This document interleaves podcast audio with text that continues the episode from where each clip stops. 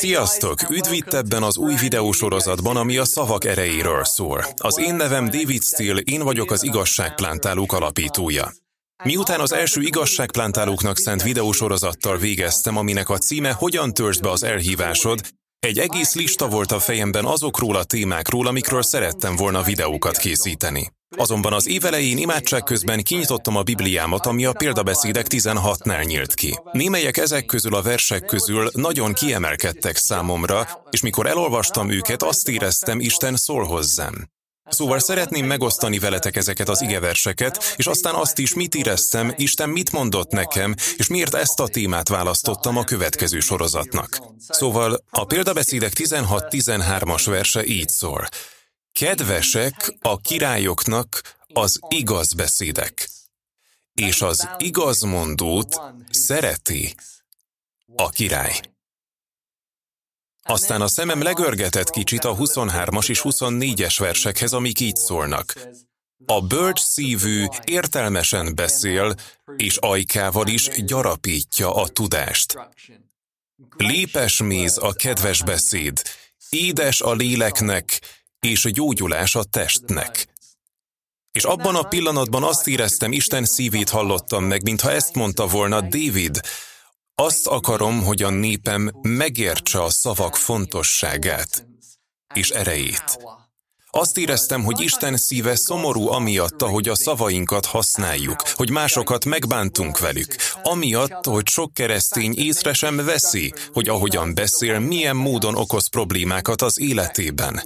Azt éreztem, Isten nagyon szeretné, hogy mi az ő gyermekei képesek legyünk a szavainkat úgy használni, hogy azok életet, örömöt, békességet, gyógyulást és szabadságot hozzanak.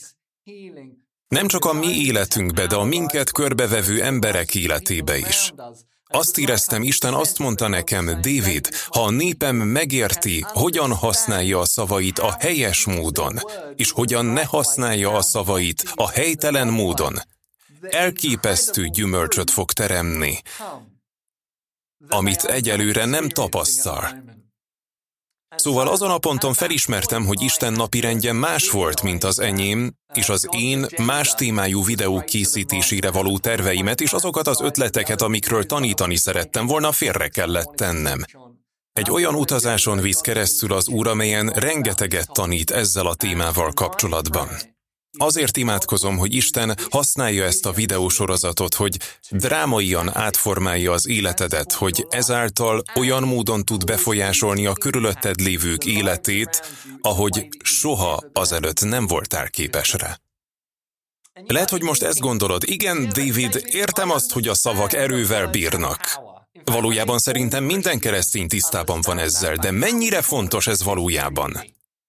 A Jakab levelének első fejezetében a 26-os vers ezt mondja, ha valaki istentisztelőnek látszik köztetek, de nem zabolázza meg nyelvét, sőt, megcsalja a maga szívét, annak az istentisztelete hiába való. Szóval az, ahogyan a szánkat használjuk, elképesztően fontos Istennek, ezért nekünk is elképesztően fontosnak kell lennie. Itt azt mondja Jakab, hogy ha ezt nem értjük meg, minden más hiába való. Szóval azt mondja, hogy bárki, aki azt gondolja, hogy Istent követi, de nem tudja, hogyan kontrollálja a nyelvét, valójában be van csapva.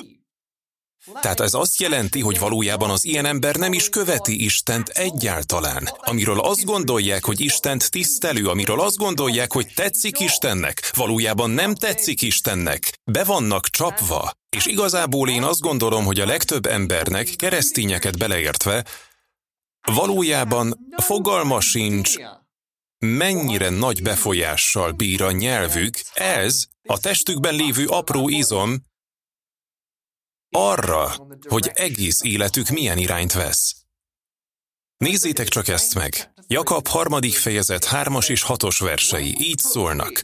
Íme a hajókat bármilyen nagyok, és bármilyen erős szelek hajtják is őket, egy egész kis kormányrúddal oda lehet irányítani, ahova a kormányos akarja. Ugyanígy a nyelv is milyen kicsi testrész, mégis nagy dolgokkal kérkedik. Íme egy parányi tűz milyen nagy erdőt felgyújthat. A nyelv is tűz, a gonoszság egész világa. Olyan a nyelv tagjaink között, hogy egész testünket beszennyezi, és lángba borítja egész életünket, miközben maga is lángba borul a Gehenna tüzétől. Látod ezt? Az egész életed menetét meghatározhatja az, amilyen módon beszélsz.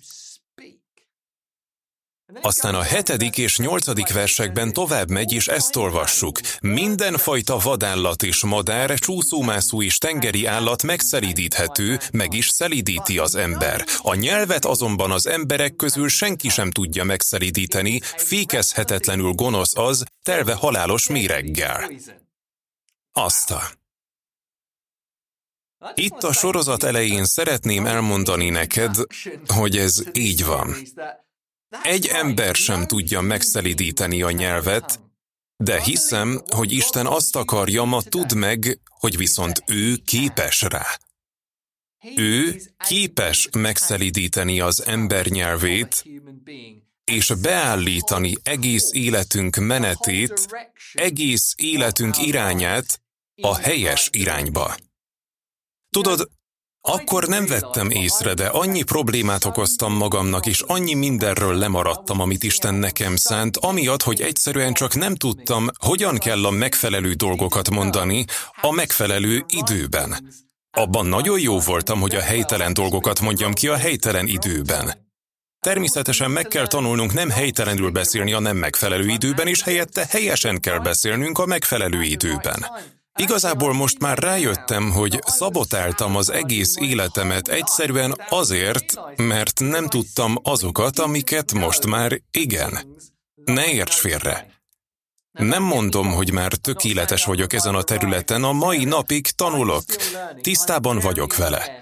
Gyakran Isten meggyőzés elmondja, David, nem szabadott volna azt mondanod, vagy ezt másképp kellett volna fogalmaznod, folyamatosan tanít engem ezen a területen. És azt gondolom, hogy téged is már tanít, mindnyájan tanuljuk, hogyan szelídítsük meg a nyelvünket, hogyan használjuk a lehető legjobb módon. De annyira hálás vagyok Isten neveléséért, és azért, ahogy képez engem ebben a témában is, azért az elképesztő életért, örömért és gyümölcstermésért, amit ez eredményez. Annyira izgatottan várom, hogy ebben a sorozatban megoszthassam veled azt a sok mindent, amit eddig megtanított nekem ezzel a témával kapcsolatban.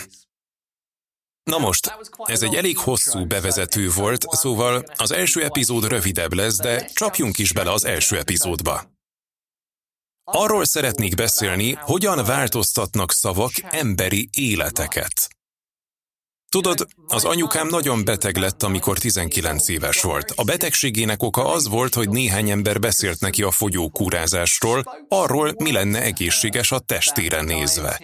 Olyan szavakat mondtak neki, melyek nem voltak igazak, és amik arra tanították őt, ami valójában nem vált egészségére, de elhitte őket, így elkezdte megváltoztatni az étrendjét a tanultak miatt. Aztán ennek következtében édesanyám anorexiás, és végül nagyon beteg lett. Az történt, hogy a testében lévő minden erejét elveszítette, és eljött egy pont 19 éves korában, amikorra már egy éve ágyban feküdt. Képtelen volt normális életet élni. És ahogy ott feküdt az ágyában, azt mondta, nem tudja miért, de néhány évvel azelőtt felfestett egy keresztet a hálószobája falára, nem keresztény családból jött, de ahogy ott feküdt az ágyában, teljes reménytelenséggel a jövőre nézve, erőtlenül, felnézett arra a keresztre, és azt kiáltotta, Jézus!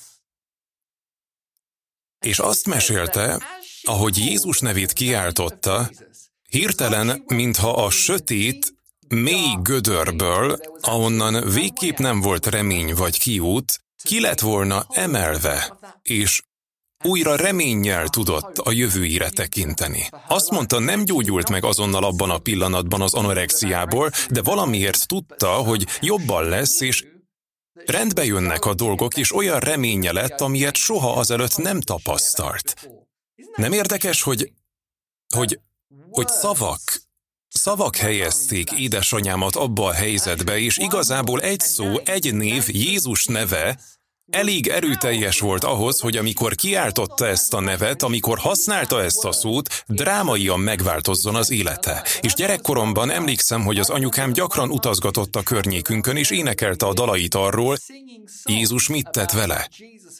Igazán különleges, hogy anya nem tudta igazán, kicsoda volt Jézus, vagy mit cselekedett érte a kereszten, amikor először megszólította. Csak pár hónappal később találkozott pár emberrel egy parkban, abban a városban, ahol éltünk, és ők magyarázták el neki, kicsoda Jézus, és miért változott meg az élete, amikor az ő nevét hívta segítségül.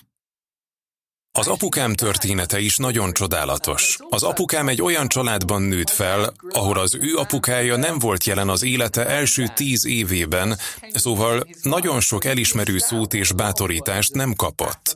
Olyan szavakat nem hallott, amikre szüksége van mindenkinek ahhoz, hogy erős, teljes és egy érzelmileg egészséges ember legyen. Azt mondta, nem emlékszik, hogy az apukája vagy az anyukája valaha elmondták volna neki, hogy szeretik őt.